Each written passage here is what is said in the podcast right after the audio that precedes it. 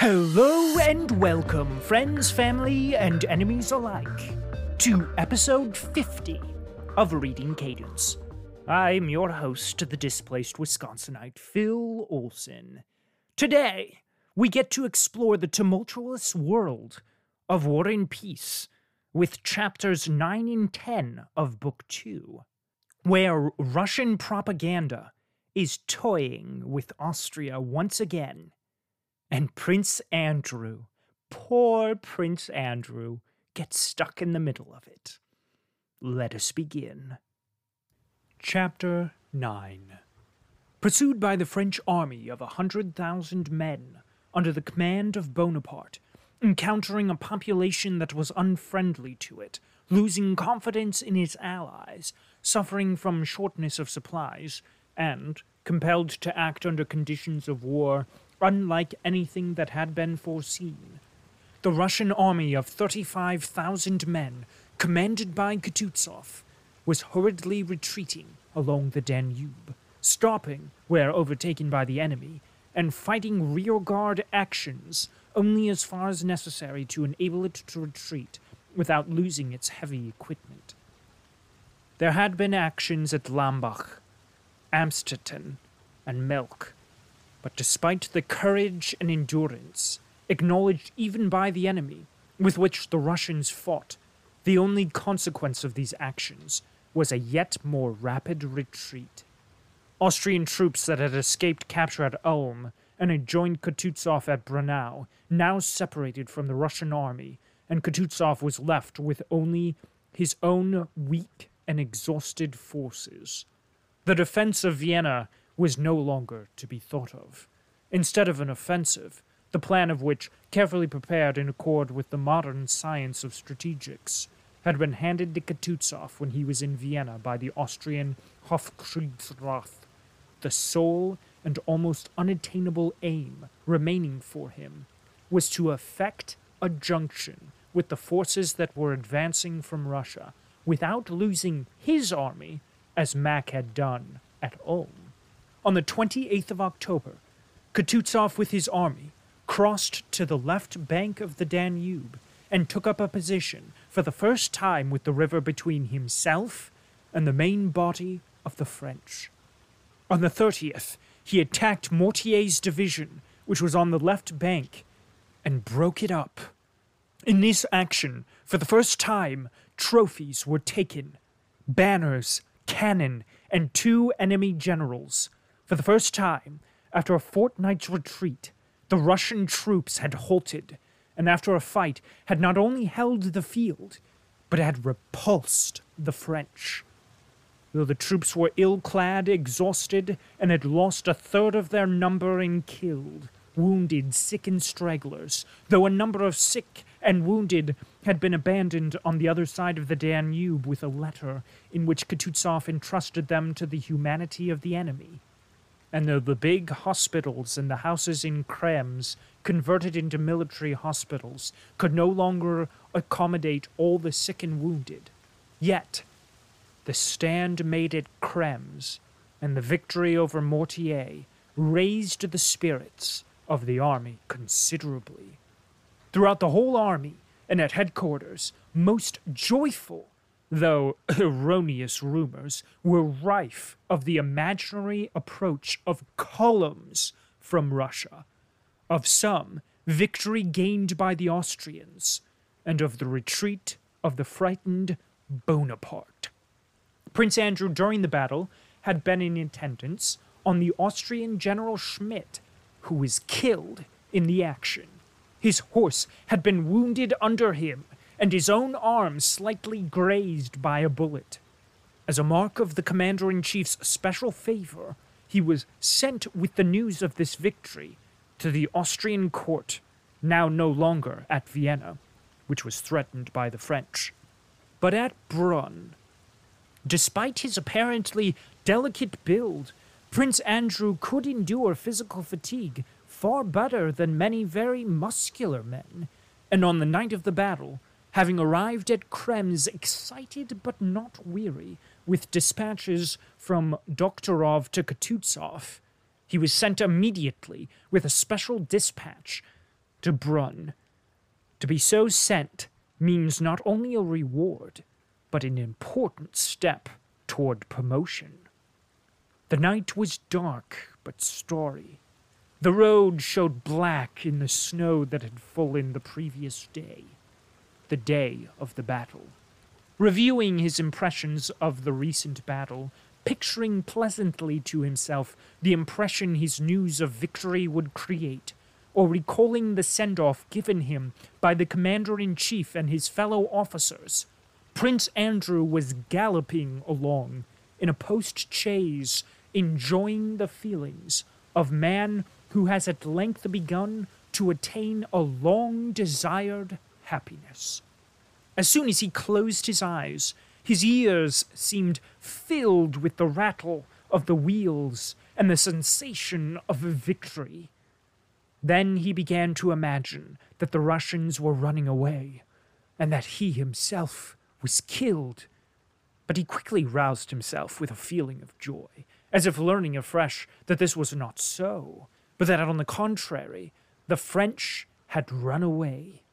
He again recalled all the details of the victory and his own calm courage during the battle, and feeling reassured, he dozed off. The dark, starry night was followed by a bright, cheerful morning. The snow was thawing in the sunshine. The horses galloped quickly, and on both sides of the road were forests of different kinds, fields, and villages. At one of the post stations, he overtook a convoy of Russian wounded. The Russian officer in charge of the transport lolled back in the front cart, shouting and scolding a soldier with coarse abuse. In each of the long German carts, six or more pale, dirty, bandaged men were being jolted over the stony road. Some of them were talking. He heard Russian words. Others were eating bread. The more severely wounded looked silently with the languid interest of sick children at the envoy hurrying past them. Prince Andrew told his driver to stop and asked a soldier in what action they had been wounded. Day before yesterday, on the Danube, answered the soldier. Prince Andrew took out his purse and gave the soldier three gold pieces. That's for them all, he said to the officer who came up. Get well soon, lads, he continued, turning to the soldiers. There's plenty to do still. What news, sir? asked the officer, evidently anxious to start a conversation. Good news! Go on! he shouted to the driver, and they galloped on. It was already quite dark when Prince Andrew rattled over the paved streets of Brunn and found himself surrounded by high buildings, the lights of shops, houses, and street lamps, fine carriages, and all that atmosphere of a large and active town which is always so attractive to a soldier after camp life. Despite his rapid journey and sleepless night, Prince Andrew, when he drove up to the palace, felt even more vigorous and alert than he had done the day before.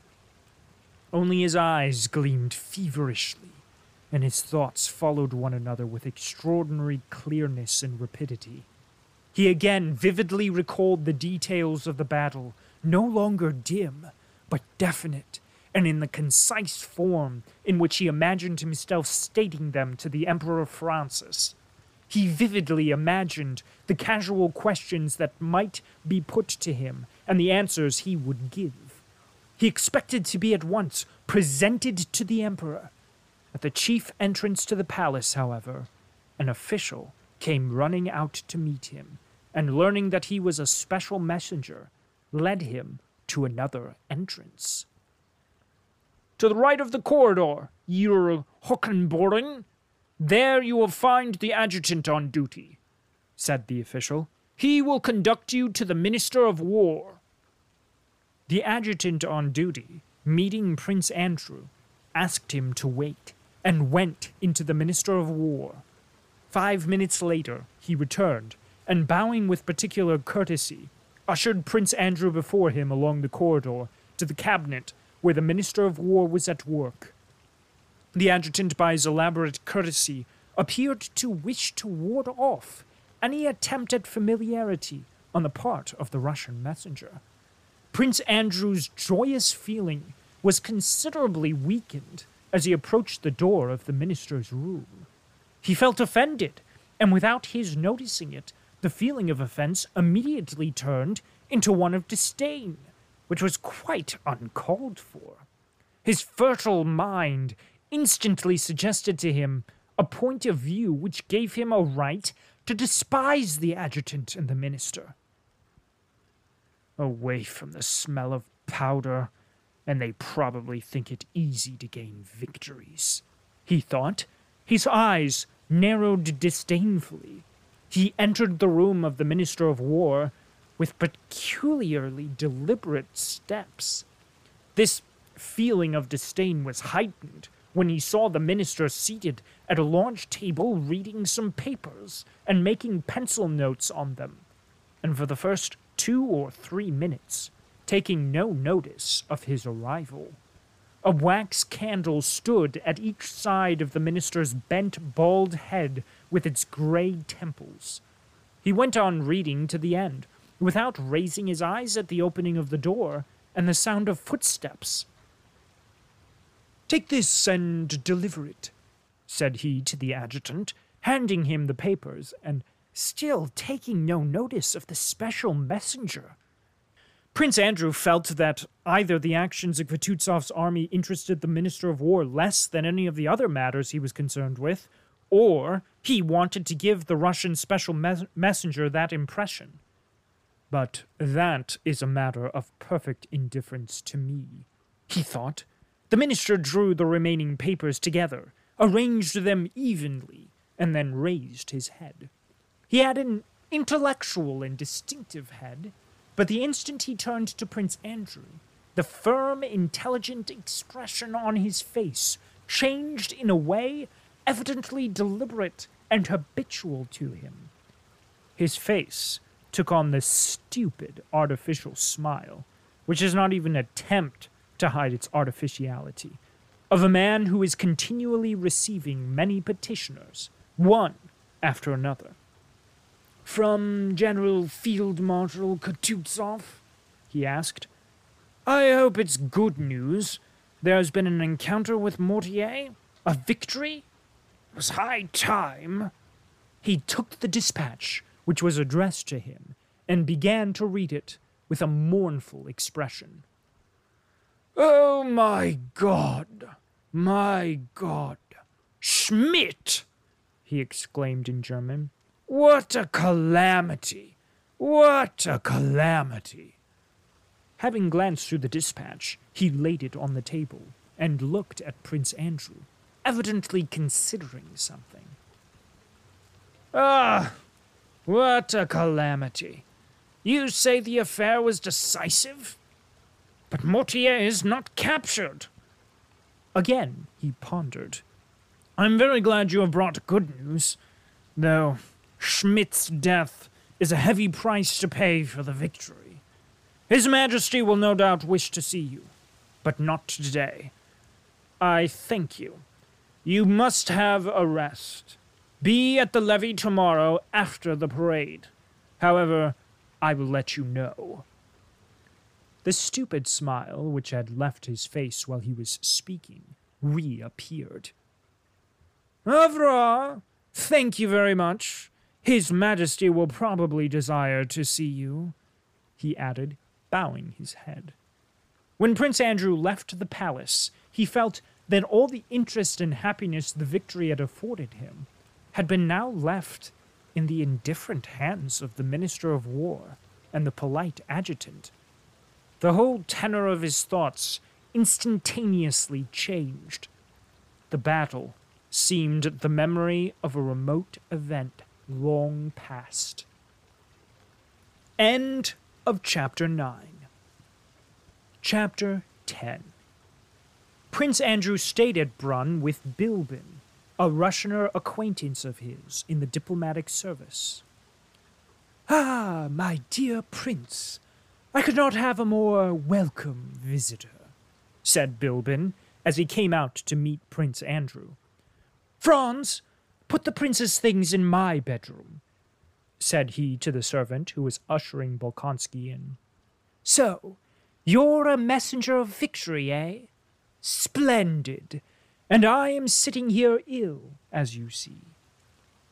After washing and dressing, Prince Andrew came into the diplomat's luxurious study and sat down to the dinner prepared for him. Bilbin settled down comfortably beside the fire.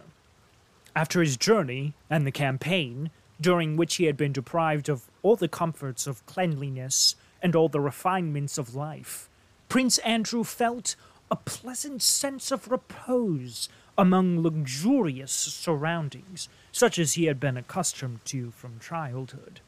Beside it was pleasant, after his reception by the Austrians, to speak, if not in Russian, for they were speaking French, at least with a Russian who would, he supposed, share the general Russian antipathy to the Austrians, which was then particularly strong. Bilbin was a man of thirty five, a bachelor, and of the same circle as Prince Andrew. They had known each other previously in Petersburg, but had become more intimate when Prince Andrew was in Vienna with Kutuzov. Just as Prince Andrew was a young man who gave promise of rising high in the military profession, so to an even greater extent, Bilbin gave promise of rising in his diplomatic career. He was still a young man, but no longer a young diplomat. As he had entered the service at the age of 16, had been in Paris and Copenhagen, and now held a rather important post in Vienna. Both the foreign minister and our ambassador in Vienna knew him and valued him. He was not one of those many diplomats who are esteemed because they have certain negative qualities, avoid doing certain things, and speak French. He was one of those who, liking work, knew how to do it, and despite his indolence, would sometimes spend a whole night at his writing table. He worked well, whatever the import of his work. It was not the question, what for, but the question, how, that interested him. What the diplomatic matter might be, he did not care, but it gave him great pleasure to prepare a circular memorandum or report skillfully, pointedly, and elegantly. Bilbin's services were valued not only for what he wrote, but also for his skill in dealing and conversing with those in the highest spheres. Bilbin liked conversation as he liked work, only when it could be made elegantly witty. In society, he always awaited an opportunity to say something striking and took part in conversation only when that was possible. His conversation was always sprinkled with wittily original finished phrases of general interest. These sayings were prepared in the inner laboratory of his mind in a portable form, as if intentionally, so that insignificant society people might carry them from drawing room to drawing room. And, in fact, Bilbin's witticisms were hawked about in the Viennese drawing rooms and often had an influence on matters considered important. His thin, worn, sallow face was covered with deep wrinkles, which always looked as clean and well washed as the tips of one's fingers after a Russian bath. The movement of these wrinkles formed the principal play of expression on his face. Now his forehead would pucker into deep folds, and his eyebrows were lifted. Then his eyebrows would descend, and deep wrinkles would crease his cheeks. His small, deep set eyes always twinkled and looked out straight. Well, now, tell me about your exploits, said he. Bolkonsky, very modestly without mentioning himself, described the engagement and his reception by the Minister of War. They received me in my news as one receives a dog in a game of skittles, said he in conclusion. Bilbin smiled, and the wrinkles on his face disappeared. But my dear fellow, he remarked, examining his nails from a distance and puckering the skin above his left eye. With all my respect for the Orthodox Russian army, I must say that your victory was not particularly victorious. He went on talking in this way in French, uttering only those words in Russian on which he wished to put a contemptuous emphasis. Come now, you with all your forces fall on the unfortunate Mortier and his one division, and even then Mortier slips through your fingers. Where's the victory? But seriously, said Prince Andrew, we can at any rate say without boasting that it was a little better than at Ulm. Why didn't you capture one, just one, Marshal for us?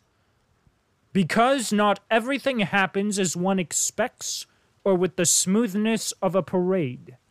We had expected, as I told you, to get at their rear by seven in the morning, but had not reached it by five in the afternoon. And why didn't you do it at seven in the morning? You ought to have been there at seven in the morning, returned Bilbin with a smile. You ought to have been there at seven in the morning. Why did you not succeed in impressing on Bonaparte by diplomatic methods that he had better leave Genoa alone? retorted Prince Andrew in the same tone. I know, interrupted Bilbin. You're thinking it very easy to take marshals sitting on a sofa by the fire. That is true, but still, why didn't you capture him? So don't be surprised if not only the Minister of War, but also His Most August Majesty, the Emperor, and King Francis is not much delighted by your victory.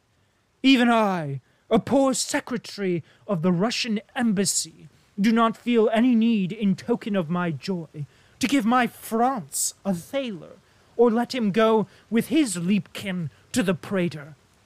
True, we have no Prater here. He looked straight at Prince Andrew, and suddenly unwrinkled his face. It is now my turn to ask you why, mon cher, said Bolkonsky. I confess I do not understand. Perhaps there are diplomatic subtleties here beyond my feeble intelligence, but I can't make it out. Mack loses a whole army. The Archduke Ferdinand and the Archduke Karl give no signs of life and make blunder after blunder. Kutuzov alone at last gains a real victory, destroying the spell of the invincibility of the French and the Minister of War does not even care to hear the details. That's just it, my dear fellow. You see, it's a hurrah for the Tsar, for Russia, for the Orthodox Greek faith. All that is beautiful. But what do we, I mean, the Austrian court, care for your victories?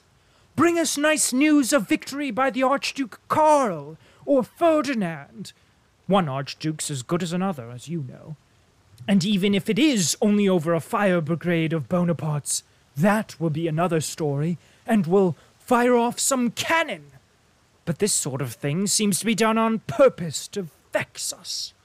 The Archduke Karl does nothing. The Archduke Ferdinand disgraces himself.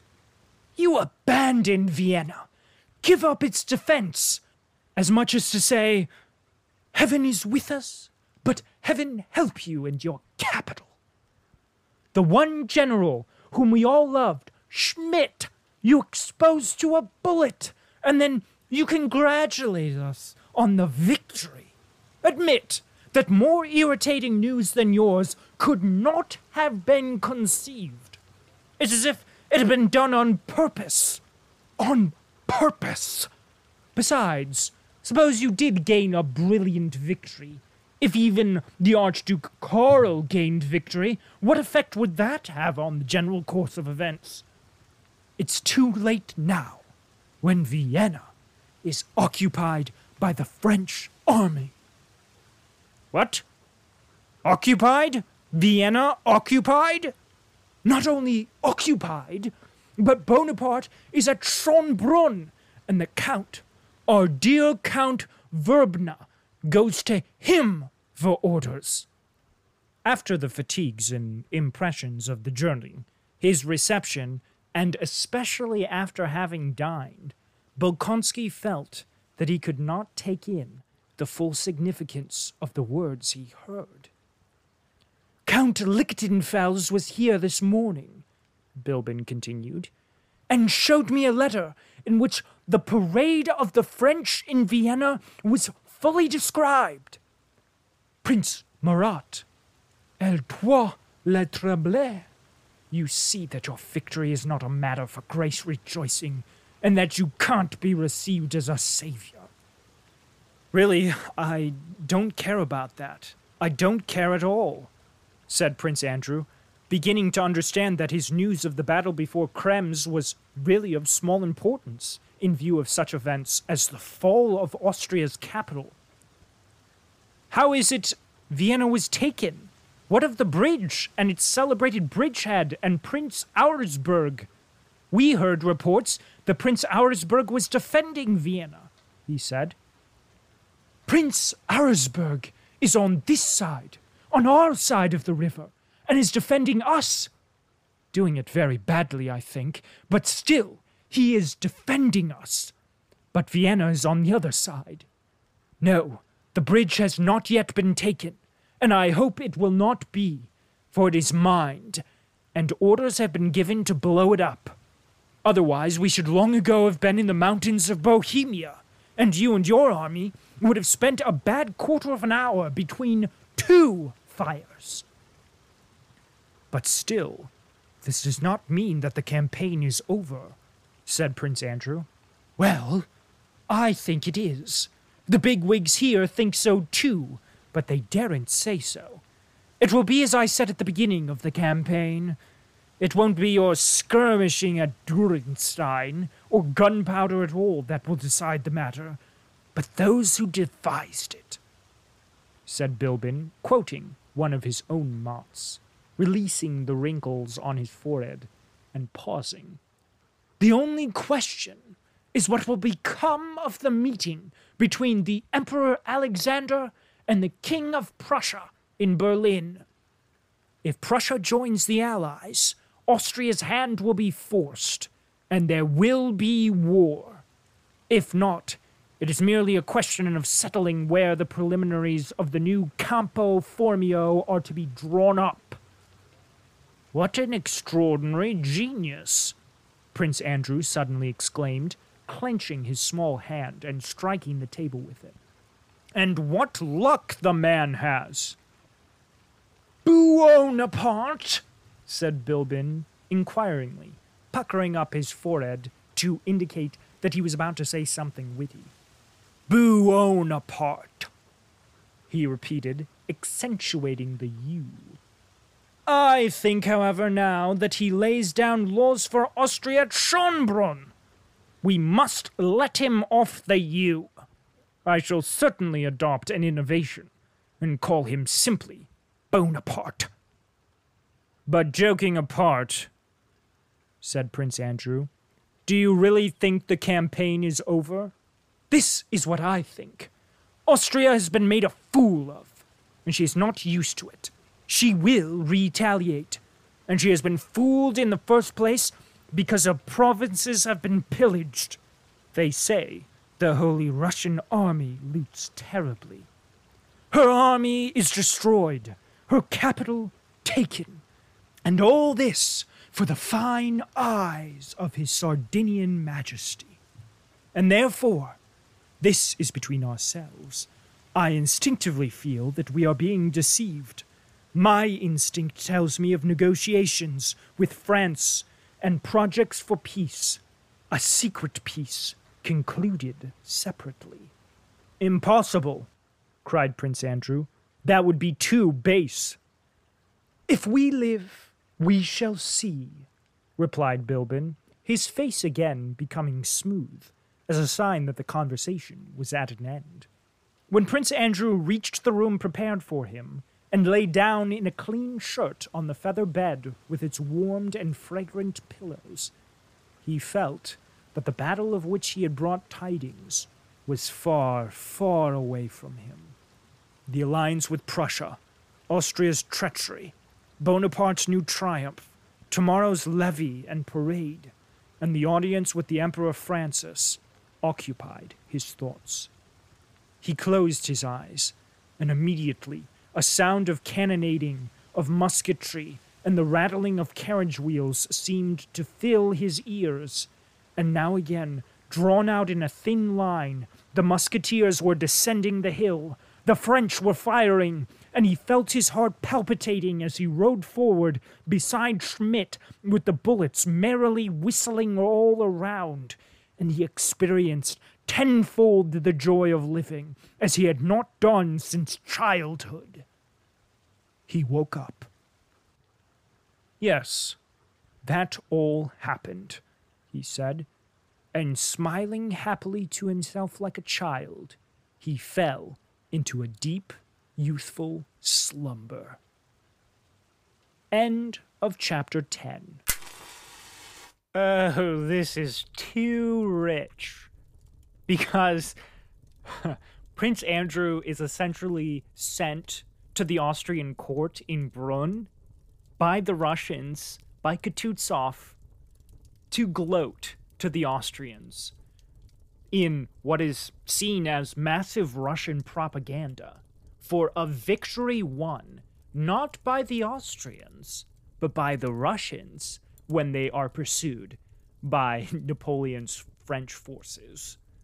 And Prince Andrew doesn't even realize it. He buys in. He's still young. He still buys into the Russian propaganda. He still believes that Russia can do no ill, and he still remains innocent to Russia and Austria's little petty back and forth with one another.